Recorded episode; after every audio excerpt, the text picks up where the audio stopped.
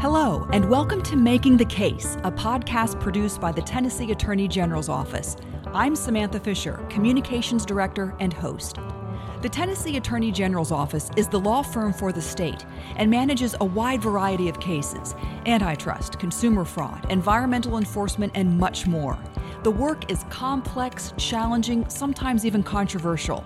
If you like history and law, come along with us for Making the Case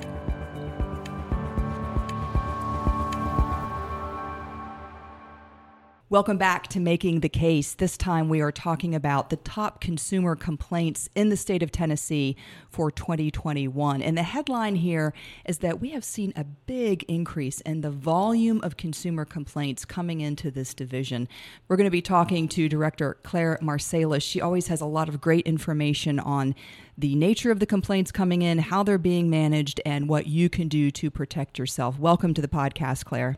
Thank you. In 2021, uh, we saw a 37% increase in the number of complaints over 2020, probably pandemic related. What do you think? I think definitely so. It's definitely we're dealing with a pandemic affected economy and it's starting to show in our consumer complaints for sure.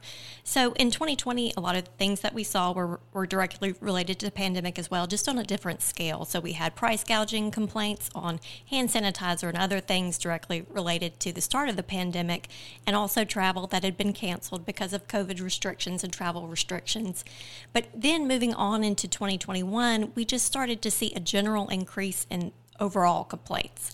Uh, up to 37% increase. So, a pretty big increase for us, keeping us very busy with consumer complaints. But the nature of the complaints, I think, are very much tied to the pandemic. And we can see that in some of these top 10 categories that we're going to talk about. What came in at number one? So, the home improvement, home repair, and home warranty category was number one for for us this year and has been uh, in years past as well. I think a lot of this is tied to folks who are at home more. Uh, perhaps they're look, saying, okay, now I need to create a, a designated space in my home to either, you know, teach my kids when they're home or work remotely. Right. And then also, you know, a lot of folks receive stimulus funds. And so maybe they utilize those funds for home improvement projects. So more funding was available so that more projects uh, were done and increased complaints. What do you recommend? Of course, we want to hear from people who have these problems because if, if there are a lot of them, then we have to consider taking legal action, and, and we have in the past if it can't be resolved. But we were also hearing this year we had we had several complaints against a specific contractor, and and some of the folks who had filed these complaints said, you know, we ended up paying, you know, 70, 80 percent, even more of what the contractor had quoted us for the entire project, and we were paying that up front. Yeah, so we encourage consumers to only put a third down, no more than a third down, and never let the payments get ahead of the work. Uh, the other thing that we encourage consumers to do is to make sure that if the if a contractor is telling you that they're licensed, that you actually check and make sure that that's the case. And the Department of Commerce and Insurance provides a tool that makes that pretty easy. It's called verify.tn.gov. So a consumer can go on to verify.tn.gov and check to check that license for for a contractor. Number two on the list landlord tenant disputes. And uh, I'll just mention real quickly that home improvements, uh, you know, those complaints were up 58%. Landlord tenant disputes, those up 61%. Some similar overlap here with the nature of the complaints. Right. So possibly folks that are just working from home, they're noticing more things that need to be repaired, or they're using the water more because they're at home more. just things, the wear and tear that's happening. But also on the other side of it, for a lot of these businesses, uh, Uh, maybe they're having trouble filling these positions. So the repair folks that they usually use, maybe they're not able to, to get folks to come in to employ those folks to, to fix those issues. So I think it can be a little bit of both, but it certainly led to an, an uptick in complaints in that category. All right, another category that saw a big pop health services and product complaints. So these include inaccurate billing, misquoting services, and you know this is where your division, as with all complaints, you know, mediates and tries to refer appropriate complaints sometimes to the Tennessee Department of Health. Right. And so with these, we first try to get the consumers to reach out to the business first, see if they can clear that up. Sometimes it's an issue of just being able to find the right person to contact, get it in front of them to see was this a, a mistake in the billing? How can we get this corrected? So most of those we will try to mediate, get those in front of the person that needs to take a look and see what can be done to resolve that. We have several other complaint categories that we have released publicly, and you can look on our website if you want to read more about that and, and, and find out how to protect yourself. Uh, but, Claire, I want to focus on um, a consumer complaint category that, for the first time in a long time, made the top 10. And this is a problem not just in Tennessee, but, but across the country. And our office, as well as many, many other offices, um, you know, they're in communication with the, with the FTC about this. We're talking about imposter scams. And I would like you to elaborate on, on why you think um, there's been such an increase in imposter scams and what people can do to protect themselves. I think a lot of this can also be probably tied to the p- pandemic as well. So, uh, the imposter scam is where the scammer is trying to convince you that they're someone else. So, in a case of a romance scam, they're they're pretending to be a love interest. We've got the government imposter scam where they're trying to be pretend to be a government agency or government official. Also, the job scams where they'll pretend to be a legitimate business offering you a wonderful position.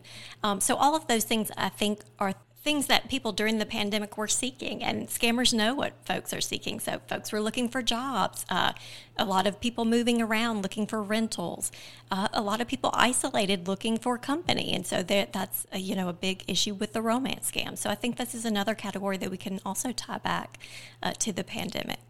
We we have listed 185 complaints in 2021, but I know that that's usually just the tip of the iceberg. That that's just an indicator of how many more uh, people have, have really become victims of an imposter scam. And a lot of times they don't even know it, right? Right. So we will see that a lot for folks, new businesses saying that, you know, you have to pay this money to get these new document registration fees when you can actually go onto the Secretary of State's website and get these things or other websites where these things are already available for free or nearly free.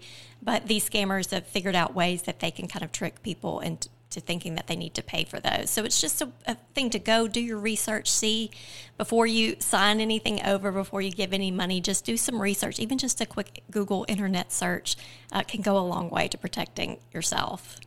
And also, you know, during the pandemic, I think so many people have been isolated. They haven't been seeing their family members as often, or even coworkers. You know, people in your typical circle who you might say, "Hey, you know, I got contacted via email or phone call or whatever. What, what do you think of this?" And and someone else might be able to say, "Oh, yeah, like that's you know, don't give them any money." That's something that we always tell people to pause and ask someone, ask anyone. And if you don't have anyone to ask, if you've got the internet, ask the internet. Even just a, a, search of the scenario into a web browser sometimes can populate things where other people have either put up a blog or a post or something talking about how they were scammed that way. So even if you just pause for a little bit, do a search. If you've got a trusted friend or family member that you can run that by, that's great. But if not, if you can just do a quick search just to see if other people have mentioned this, you can see where it's happened to them and what the outcome has been. That can go a long way to protecting yourself.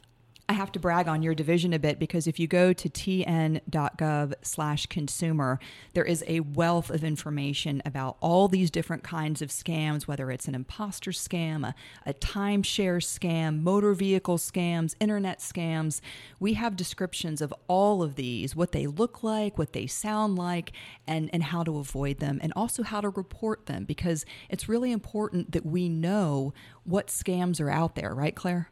Right. Yeah. And, and just to know how to protect yourself too from those things, noticing the red flags of the scams. Of course, gift cards are a big thing that scammers want. How they, how they want you to pay should be uh, red flag. Of course, gift cards are big. They want you to send a gift card, and gift cards are for gifts. That's what they're for. You know, it should not be used for a payment uh, to anyone. So that's a big red flag. They want you to wire money. That's another thing that if someone's at, requiring you to wire money, that's a red flag. We're also seeing a trend with cryptocurrency where now scammers are trying to get you to pay them in cryptocurrency. And so that should be another red flag now that we're, we're seeing pop up as well. So just kind of knowing if someone's asking you to pay, they're kind of insisting, uh, they're being, uh, they're not giving you time to think it over. These are all big red flags. That's right. They, there's an urgency to it that should be a warning. Right you know, thank you so much for helping us get the word out because you know the best way to not become a victim of one of these scams is to know up front what you're dealing with. We certainly don't want anybody to end up losing their money to a situation like this. Thanks again. You can always find out more information about current scams and what to do at tn.gov/consumer.